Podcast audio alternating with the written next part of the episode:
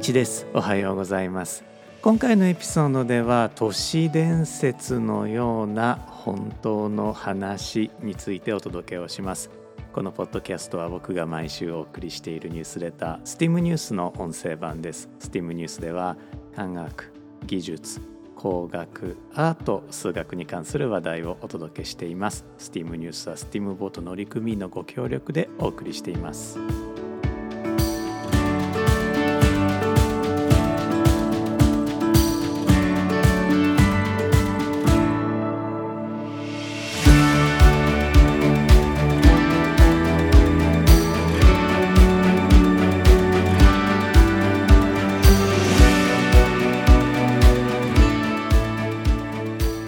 改めまして1です。このエピソードは2024年1月20日に収録しています。このエピソードでは STEAM ニュース第164号から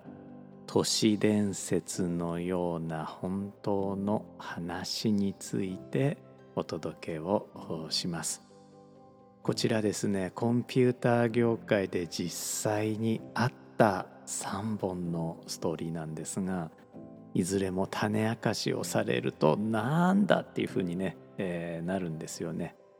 だけれども当事者にとっては大変なミステリーだったお話なんです。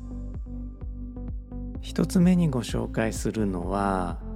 500マイル以上離れた場所にメールを送れなくなった話。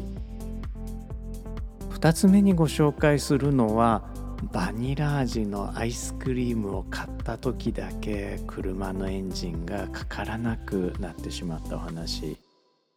そして3つ目、最後のお話は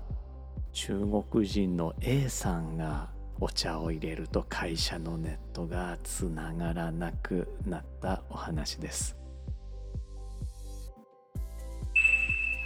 数年前、私は大学キャンパスのメールシステムを保守する仕事をしていて、統計学部の学部長から電話を受けた。大学の外にメールを送るのに不具合が発生しているのだが、どんな問題でしょうと私は尋ねた。500マイル以上メールを送れないのだよと学部長は説明した。私はラテを吹き出した。なんだって。こんな風に始まるストーリーが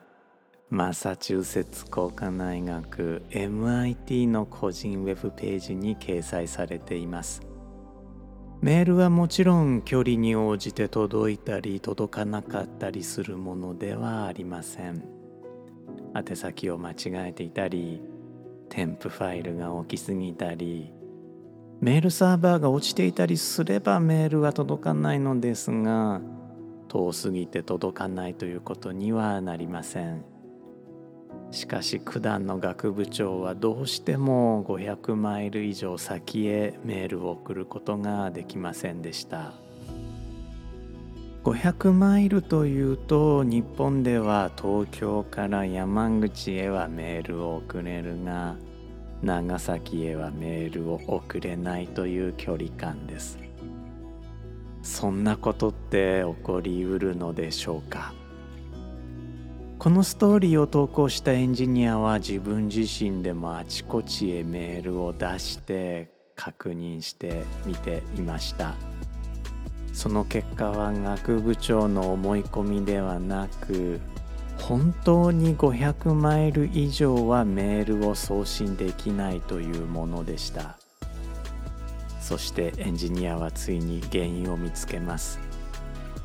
ある偶然からメール送信システムがメール送信を3ミリ秒、1000分の3秒しか待たない設定になっていたんです。3ミリ秒というのはコンピューターにとってはほぼ永遠の時間です。1ギガヘルツで動くコンピューターは3ミリ秒の間に300万命令を処理します。なので3ミリ秒待つというのは普通に考えれば悪くない数字なんです。しかし光は1ミリ秒あたり 300km しか進みません。3ミリ秒では 900km、 すなわち約560マイルまでです。これがメールが500マイルと少ししか届かない理由でした。カナダのウォータールー大学のスティーブン・マン教授はこんな不思議なエピソードを紹介しています。自動車メーカーのゼネラル・モーターズ GM に次のようなメールが寄せられたというのです。私が GM に苦情を書いたのはこれで2回目です。私にもおかしな話に思えるので、返事がなくても責めるつもりはありません。私たちの家族はいつも夕食後のデザートにアイスクリームを食べています。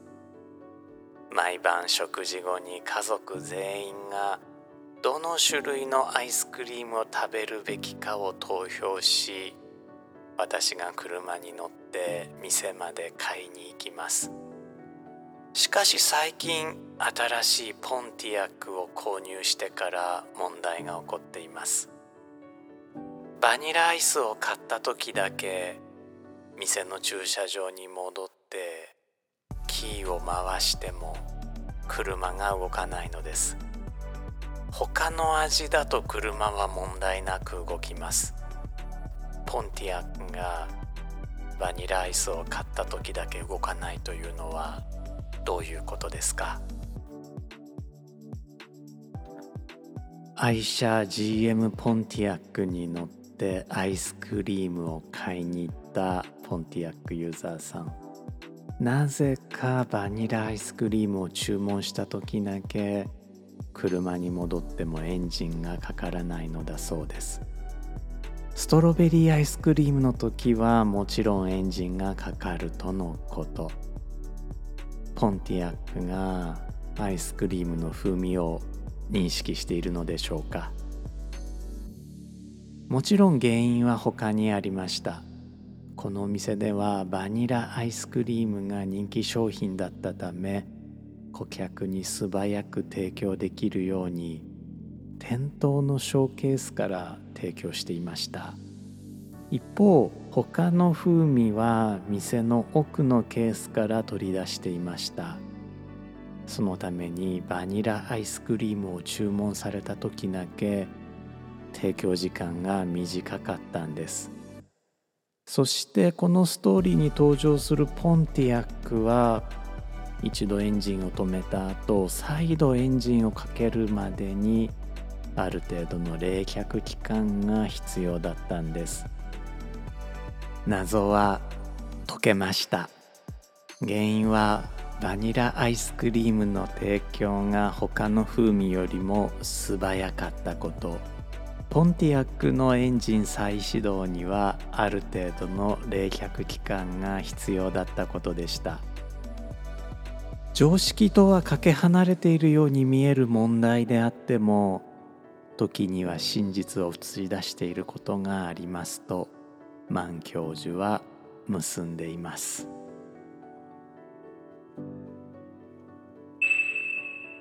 最後は日本での出来事です。ツイッター、現 X ですね、当時はツイッターです。ツイッターにこんな投稿がありました。 A さんかっこ中国人が来るとネットが使えない。投稿者さんの職場で同僚の A さんがお茶を入れるとネットが不調になる現象があるようです。この A さんは中国出身の方だったそうです。別の同僚が A さんに紅茶を入れてあげた時はネットにも問題はなかったそうです。謎が深まります。水分のせいなのか、給湯室の電源のせいなのか、A さんが身につけていたアクセサリーのせいなのか、あれやこれやと調査した結果、投稿者さんは最終的に原因を見つけます。理由はこうです。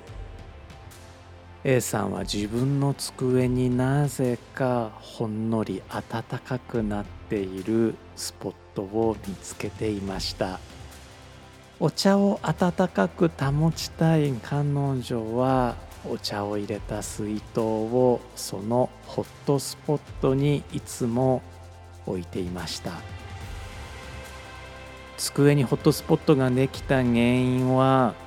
机の裏に貼り付けられたネットワークハブが熱を持っているからでした。ネットワークハブというのは、有線 LAN ケーブル、有線ネットワークケーブルを分岐させているタコ足配線の元みたいなものですね。電源のタコ足配線とは違って、ネットワークは、有線ネットワークはこのハブを使えば、いくらでも分岐を安全にさせることが、本来はできるんですが、A さんの机に貼り付けられたネットワークハブは、どうやら定格ギリギリで動作していたようなんですね。つまり A さんの机を温めるほどに熱を出していたんです。そんなネットワークハブに A さんは知らずに熱を供給していました。お茶で逆にネットワークハブを熱していたんです。その結果、 A さんの机に貼り付けられたネットワークハブは熱暴走をしました。コンピューター機器というものは熱に弱いんです。投稿者さんは、中国やベトナムでは水は必ず沸かしてから飲むので、文化の違いがネットワーク不調の原因だったと締めくくっています。また、ネットワークハブの位置をずらすことで解決したとのことでした。なお、エンジニアが集まる掲示板ではですね、熱に強いネットワークハブに変えた方が将来的にはいいのではという意見も出されていました。もっともだと思います。予算が許せば、ぜひ機器を交換してもらいたいと思います。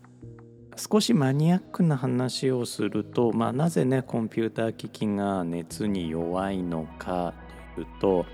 コンピューター機器、エレクトロニクス、つまり電子で動いていますから、エレクトロンで動いていますから、電子が正常に、意図した通りに流れないといけないんですね。で、ところが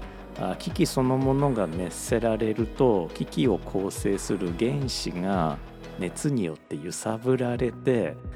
その原子が、熱で揺さぶられた原子が電子を弾き飛ばしてしまうんですね。なので、熱暴走という現象が起こります。コンピューター機器は必ず冷やしてお使いください。というわけで、このエピソードでは STEAM ニュース第164号から都市伝説のような本当の話をお届けしました。ちょうどですね、 STEAM ニュース第164号をお送りしたタイミングで、第170回芥川賞の発表がありました。受賞者の九段理恵さんは受賞会見で、受賞作「東京都同情党」はチャット GPT など生成 AI を駆使して書いたというふうに言われています。このニュースにテクノロジーとアート、コンピューター技術と文学の境目がなくなってくる歴史の転換点のような印象を僕は受けました。手前味噌ですが、科学、技術、工学、アート、数学、つまり STEAM の融合はこれからますます進んでいくのかもしれません。僕もね、これから受賞作東京都東上と読んでみたいと思います。また感想もね、ポッドキャストでご報告しますね。今週も最後まで聞いてくださってありがとうございました。メールでお送りしている STEAM ニュースの方はですね、今週の書籍、今週の TED トーク、そして Q&A と毎週結構欲張りな内容でお送りしています。こちらもですね、よかったら登録をしてみてください。STEAM ニュースの方もですね、寄付で運営をしておりますので、メールアドレスをご登録いただければ本文は無料でお読みいただけます。概要欄にリンクを貼っておりますので、よかったら覗いてみてください。また大変厚かましいお願いで恐縮なのですが、このポッドキャスト STEAM.fm もコーヒーの差し入れを受け付けております。こちらもご検討いただければ幸いです。改めて最後まで聞いてくださってありがとうございました。STEAM.fm の1でした。